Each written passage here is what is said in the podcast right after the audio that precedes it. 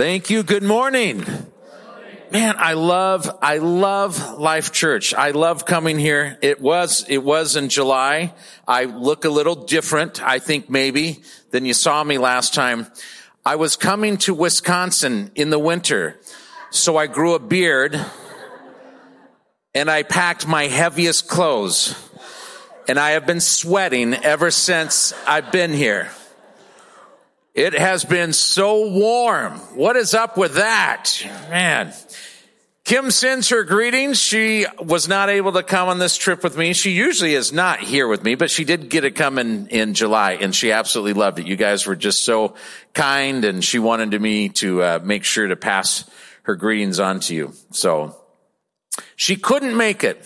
You know, there are things in life that you can and cannot do. As the youngest in my family, now it's just me and my brother in my immediate family, but in my uh, extended family, I'm also the youngest cousin, the youngest grandkid out of the whole family. In that, there were so many times growing up that they could all go do things, but I couldn't because I was too small. I was the youngest. I remember my uncle built this super cool go-kart that had a, it had a motorcycle, it had a 250, a Yamaha 250 motor on it in this go-kart. And my brother and my cousins got to rip all around the yard while I stood and watched the whole time. And it was like, you know, they would try to be nice, like, well, we'll give you a ride, you know, whatever. And yeah, whatever. So my life has been filled with a lot of cannots and that gets frustrating. And yet it seems like so much in life is connected to whether you can do something or cannot do something. Our attitudes are often based on whether we can do something or cannot do something. Okay. We see it in every, every part of this country. So you have the redneck the redneck holds up that bag and he says to his buddy, Hey, if you can guess how many chickens I got in this bag, you can have both of them.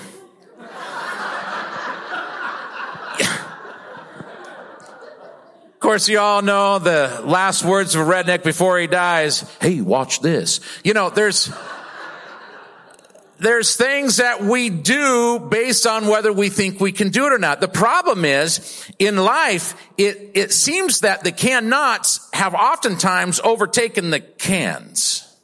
In fact, even when people look at this book that we call the Holy Bible, some people, even in the church, look at this and they go, ah, it's just a book full of all the things you can't do. And you know what? The, the, reality is it's the complete opposite. This book is filled with all the things you can do in Christ. And if you will get that mind shift this morning, that life is not about all the things you cannot do. Life is about the things you can do. And I want to start with a passage that has really helped me out in life. And it's found in the book of Philippians. It's Philippians chapter 4 verse 13. Philippians 4:13 It says I can do all things through Christ who strengthens me. I can do all things through Christ who strengthens me. Now at first, I mean that is that's one of my favorite verses. It's an encouraging verse, it's an inspiring verse, but let me clear up what it does not mean first. It does not mean that you can do whatever you want to do. It does not mean that you just pick and choose and you can go do it. Even if it's a good thing, it doesn't necessarily mean you can go do it. It's what God has in store for you. This passage, this one verse has often been taken way out of context because what Paul is talking about in this section of scripture, he's talking about how he had to learn the secret to contentment and how he said, you know what? I have experienced having plenty, right? I didn't, I didn't need anything. I had more than I needed. He says, then I've had experiences where I really didn't have anything. And his answer to that was, I have learned in the midst of that, I've learned the secret to contentment because contentment is the key. Right? I have learned the secret to contentment. And the secret, he says, to contentment is this. I can do all things, whether live with plenty or whether live without, I can do all things through Christ who strengthens me. Because Jesus Christ can give me the ability to live with a lot. And you know, we, we hear that, we're like, well, yeah, that's the easy part, right? But you know what?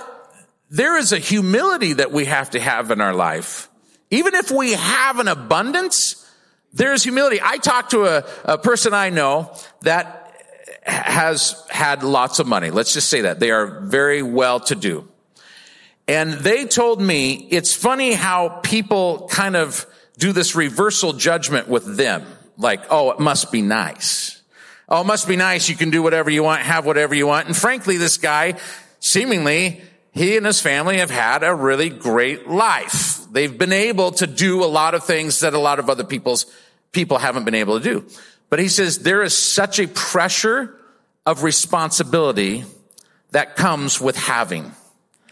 And he says that's what people don't think about.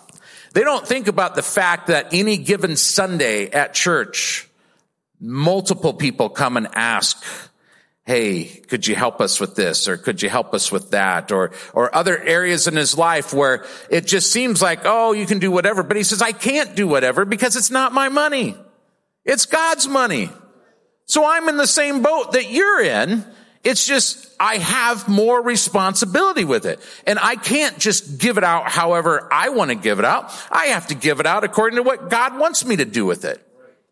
And, and I think it's fascinating that Paul says, I had to learn, I had to learn when I had a lot and I had to learn when I had a little that really the bottom line is contentment.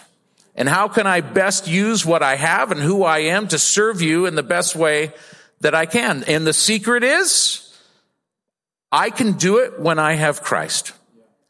I can, I can work plenty and I can work with little because I can do all things through Christ Jesus who strengthens me. Now, I want to, I want to just put that thought in your head that God has given some of you vision. He's given you goals. You have a dream in your heart. And this dream has maybe been there for a week, or maybe it's been there for 30 years. And you've talked up this dream, and you know this dream, and you are like, oh, this is my goal one day. And I want to just tell you today that there is a difference between a dreamer and a doer. A lot of people dream. A lot of people have daydreams. A lot of people have dreams of things they'd like to accomplish and things they'd like to do. But if that's all you do is dream, that's all you'll have is a dream. And for some of you in this room today, as we talk about what we can do and cannot do, let me just say this. When it comes to the vision in your heart, do something. Do something. You know, when, when I, I had pastored for nearly 25 years and we felt the Lord calling me away from pastoring. And what I ended up doing was traveling full time and doing comedy and speaking like I'm doing right now, speaking. And I remember when we had to have that family meeting with my kids, my wife and I sat our, our younger kids down. They were, they were teenagers. And I remember all they knew was dad as a pastor. All they knew was this is what I did their entire life. And we sat them down at the dinner table for the family meeting and, and I shared the news that I'm, I'm no longer going to be pastoring. I'm resigning that position. And they just kind of sat there stunned for a minute. And my, my son says, well, what are you going to do? And before I could answer, my daughter said, what can you do?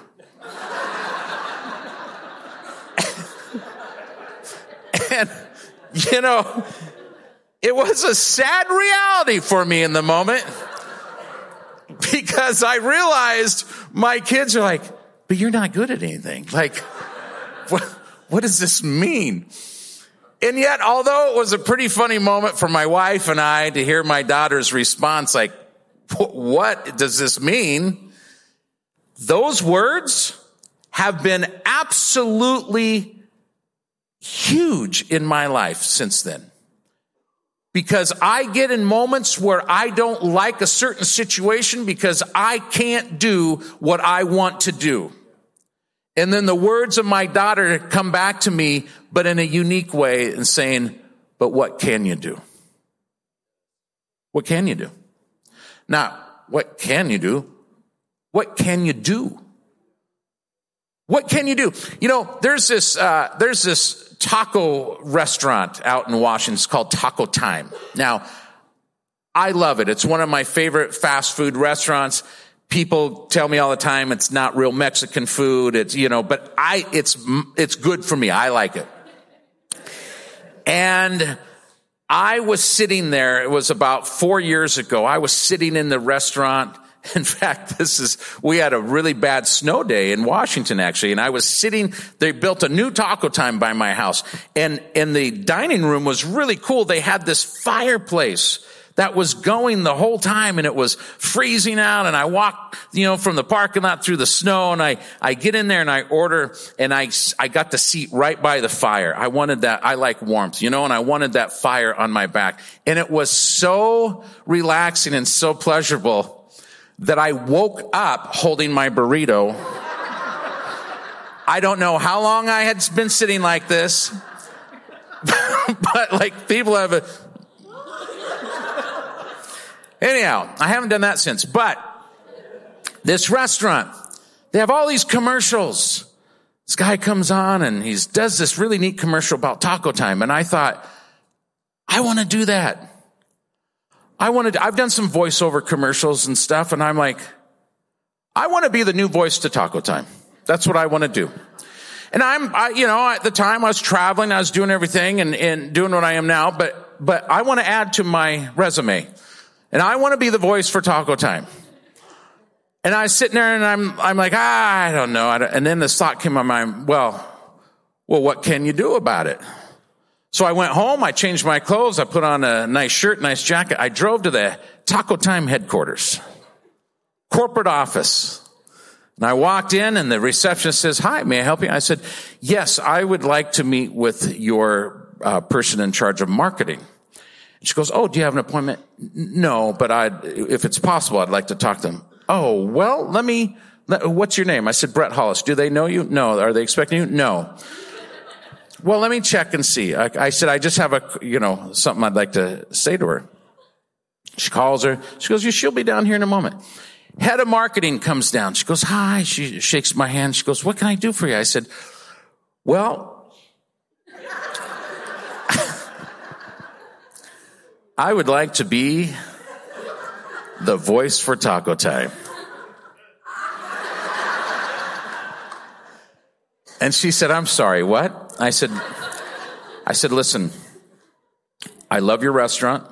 I eat there all the time. I would like to be the voice for taco time. She goes, Oh, no, thank you. now, she said no. But it was interesting though, because I wouldn't know that unless I did this, right? I could sit at home all day and go, ah, wouldn't it be cool to be the voice of Taco Time? Well, now I know I can't be, but I wouldn't know that if I didn't go down there.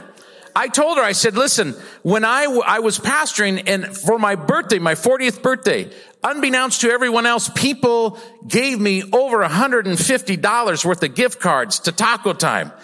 I was in heaven. I said, I can talk sincerely about this. And she says, no. Every year since then, I've contacted her. I said, I still want to be the voice for Taco Time.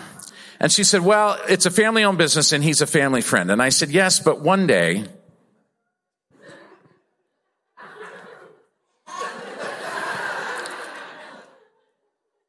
she says, I'll let you know. She hangs up. But you know what? I could do that. I, I can't make her hire me, but I can go down there and ask her to hire me. And for some of you, you're sitting on this golden vision, this dream, and you're wondering why things are not happening. Do something. If you can do something, do something. And you may not be able to make it happen. You may not be able to open the doors. You know, in, in my ministry I have right now, I cannot make people want me to come and minister or anything like that. But I can certainly pray and I can certainly prepare myself for when the door opens. I can prepare myself. There's things I can do. So today, let me just say this is part of the message. Do something. Put together a list. What's something you can do today that will get you one step closer to your vision? What is something you can do this week that will get you one step closer to what God has put in your heart? There's some things you can do and there's some things you can't do. Do the things you can do. Okay? All right. Now, here's the tough part. What about when you're in situations where you're doing things, you're, you're taking that advice and you're doing things you can do, but then you get to a spot where you can't do it. There's nothing seemingly in your mind that you can do. You have this dream, you have this thing, and all of a sudden, circumstances in your life completely enable you to do what you've always wanted to do. That's tough. Because you can sit there and you can have this, I can do all things through Christ who strengthens me. And it's very true. And he will strengthen you and he will get you through these times. And you do need to rely on him and you do need to rest in him and you do need to trust him. But sometimes God will allow you to be in a situation that is out of your control and your circumstances have completely taken you to a point where you can't do anything like you want to do. Let me, let me give you a few examples. Seth Franco. He was the first Caucasian Harlem Globetrotter since 1942. It had been like 70 years and he was the next Caucasian Harlem Globetrotter. Now, let me tell you a little bit of his backstory. He loved basketball. He had a college scholarship. He was playing for a college team in, in New York and he was all excited and things were going great. And all of a sudden he just, he had these injuries. Well, he ended up having hip dysplasia at a very young age.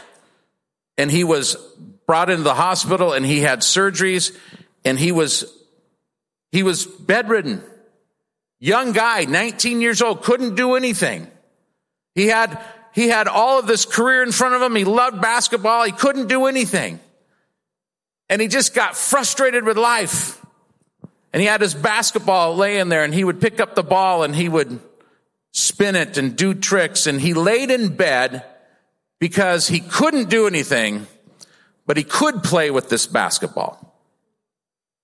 And he played with that basketball so much that he got so good at tricks that he went from being in bed to being in a wheelchair to walking with a cane to walking to running and all of a sudden doors open for him to be in a movie having to do with basketball.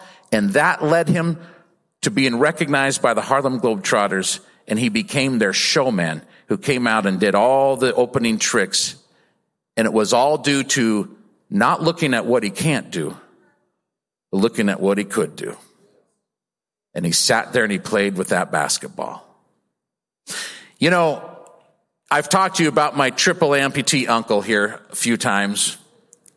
There's a lot of things he can't do. He can't, when my aunt takes his harmonica away and puts on top of the refrigerator, he cannot reach it.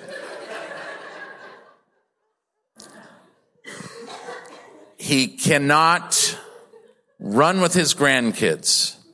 He cannot help when there's a big family project. You know, a lot of times our families come together to help someone with a home project. He, he can't go out and he can't carry wood and nail nails and do all that.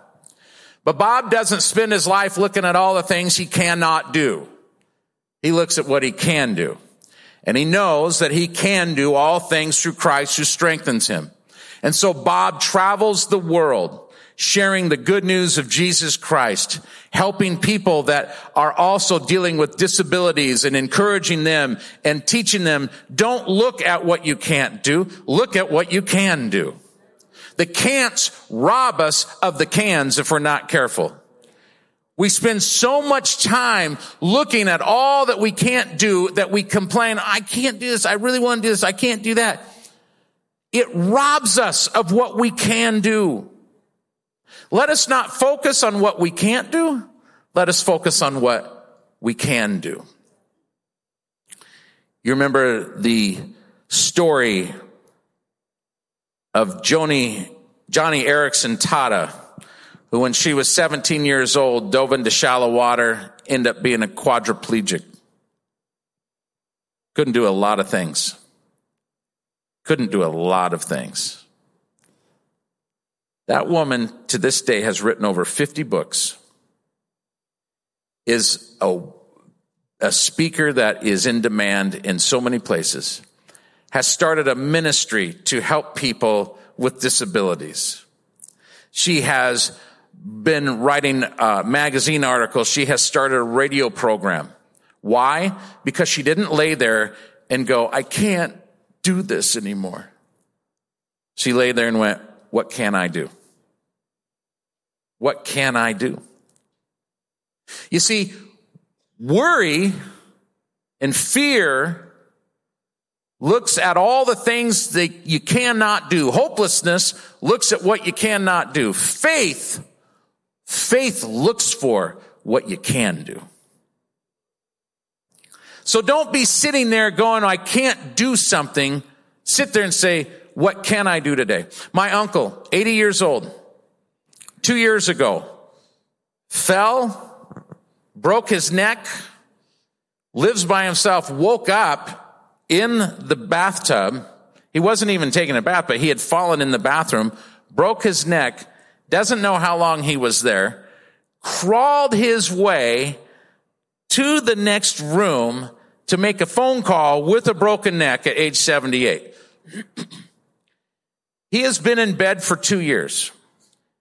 His neck is healing up, but in the midst of all this, he had a stroke and different things, and I try to see him every week. I, I go visit him every week.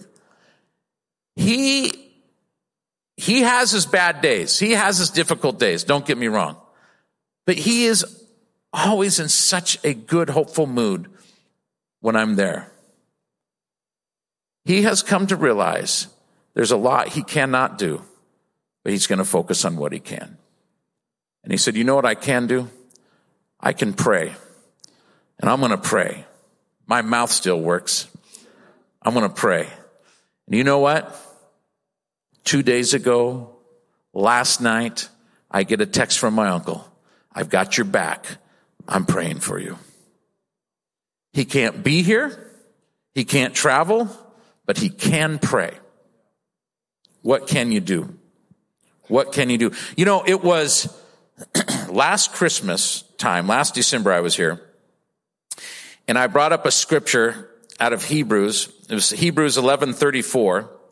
And it was talking about uh, those in the hall of faith, we could say. The book of Hebrews chapter 11 talks about these faithful men and women who God used in mighty ways. And the passage I used said that God turned their weakness into strength. That simple phrase, he turned their weakness into strength. God sometimes allows you to be in a place where you feel weak so he can be strong in you. He will allow you to be in a place at times where you feel like you can't do anything, so he will reveal to you what you really can do. And for some people, when they've been in those situations where they can't do all the things they want to do, it's in that time they discover actually their very purpose in life because they discover something they can do. Seth Frankel discovered he could play with a basketball. And because he played with that basketball, look where it led him. For you, I don't know what your circumstances are. I'm not saying it's fun. I'm not saying, oh, just enjoy what, but I am saying this. You can make it through it with Christ. You can make it through it with Christ. And if you would give thanks in all circumstances and say, God, give me eyes to see what I can do. Hope will rise up within you. And it might be small. It might be the spinning of a basketball. It might be just talking to people and just being present for those that come and visit you. I don't know what it is. But if you will take, take that step and say, okay, here's something I can do. You watch how God uses that. Now, there are some things in our life though. And there's one thing in particular I want to just share with you before we close. There is something you cannot do. I don't care who you are. You cannot do. You will never be able to do. Even if you try your very hardest, you will never be able to do it. And that is save yourself. That is take away your sin and your past. You can run from your past. You can be remorseful for some of the things and decisions that you did and made. But you can't, it's really amazing. You can't save yourself. And I want to read with you a story today that Jesus brought this out clearly to a man who had everything. This is Matthew chapter 19. And I realize that we have gone from I can do all things in Christ who strengthens me to do something to when you're in a situation where it seems like you can't do anything, do this one thing. We're going to end it with something you can never do on your own. Let's look at Matthew chapter 19 verse 16 through 26. Verse 16 says, just then a man came up to Jesus and asked, teacher, what good thing must I do to get eternal life. Why do you ask me about what is good? Jesus replied. There is only one who is good. If you want to enter eternal, if you want to enter life, keep the commandments. Which ones? He inquired. Jesus replied, you shall not murder. You shall not commit adultery. You shall not steal. You shall not give false testimony. Honor your father and mother and love your neighbor as yourself. All these I have kept, the young man said. What do I still lack? Jesus answered, if you want to be perfect, go sell your possessions and give to the poor and you will have treasure in heaven. Then come follow me. When the young man heard this, he went away sad because he had great wealth. Then Jesus said to his disciples, truly I tell you, it is hard for someone who is rich to enter the kingdom of heaven. Again, I tell you, it is easier for a camel to go through the eye of a needle than for someone who is rich to enter the kingdom of God. When the disciples heard this, they were greatly astonished and asked, who then can be saved? Jesus looked at them and said, with man, this is impossible, but with God, all things are possible. Interesting story. This guy's super wealthy, young guy, full of life. But there was something in him that he knew that wasn't enough. You know, wealth, wealth is not going to make you happy. He knew there was something beyond this. He had lots of wealth and he, he wanted to know what is it I need to do to get eternal life? And I find that interesting because we are created in the image of God and we are created with this understanding that there is someone bigger than us. There's someone greater than us. We have this, we, we are born with this understanding that there's something greater outside of us. This guy is like, what must I do? You see, he had this mentality, he had this mentality that he needs to do something to get saved. There's something he needs to do. He's always been able to buy his way into things. He's always been able to do something. He's been taught most likely here under the law that you got to do something to please God. And he's saying, what do I, what do I do? What can I do to be saved? And if you look at the story, some people look at this and go, wow, that's weird. It seems like Jesus is telling him really there's certain things you can do to be saved. But that's really not what he's doing. And we know this because it would go against all the other teachings that Jesus did on grace and that you cannot save yourself. So the key here is looking at really what was Jesus trying to do? Jesus was trying to get to the heart of the issue. And the heart of the issue is the fact that this man was rich and he just wanted to add one more thing to his wealth. And Jesus is saying, do these commands, do these. Well, I have, I have. And what I find interesting is he says at the end of the list, what is still missing? And Jesus hits the chord. Well, go sell everything and follow me. That's exactly what he did. He didn't like the sounds of that at all and he went walking the other way. You see, Jesus knows the chords to hit in our spirit. We think we're doing good. We think we got it together. And he's like, where's your heart on this issue? Where's your heart on that issue? And, and we hear that this guy, there was a limit that he had, like he put a line in the sand and there was a limit. What can I do? Okay, what can I do besides that? I think sometimes in our lives we're like, well, I want to be saved, but mm, I don't want to give up that. Tell me another option. There are no other options. And this guy walks away sad. Jesus makes this statement about it's hard for the rich to come into the kingdom of God. Please, if you're rich in this room, it's, he didn't say it's impossible. He just said it's difficult because sometimes wealth can get in the way. We see this in society. But the point of the story, the point of the story is the very last thing Jesus says. When his disciples in verse 25 say, who then can be saved? Jesus looked at them and said, with man, this is impossible. There was nothing he could have done. There was no commandment. There was nothing he could have done that would given him, would have given him the ability to be good enough to come into heaven. And then he ends it with this. And I love how Jesus ends it because it's like this exclamation point. But with God, all things are possible. And that is the Christmas story. The Christmas story is there is a world full of people going, well, how do I get saved? What do I do? What, what am I supposed to do? What can I do? And Jesus is saying, you can't do anything except receive what I've already done. So Jesus came to this earth in the form of a baby. He walked this earth. He showed the Father. He described eternal life. He did miracles. He did all these things backing up what he said. He died on a cross. See, Christmas, we celebrate his birth, we celebrate his coming, but that's only the beginning of the story. He came to die that you might live.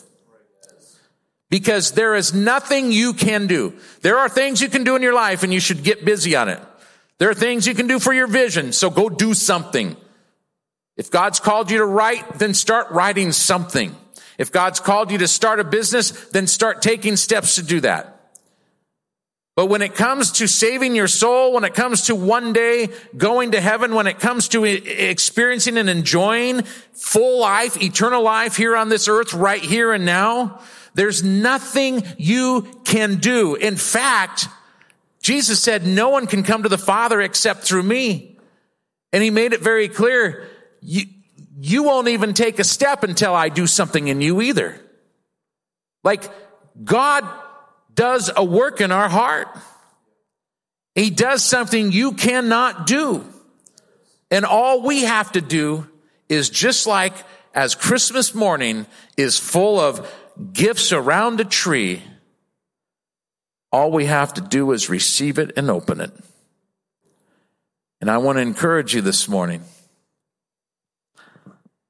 Look at this one thing that you cannot do and let it just draw a smile on your face that says, but nothing's impossible with God. I can be saved because of what Jesus did for me. Would you stand to your feet with me this morning?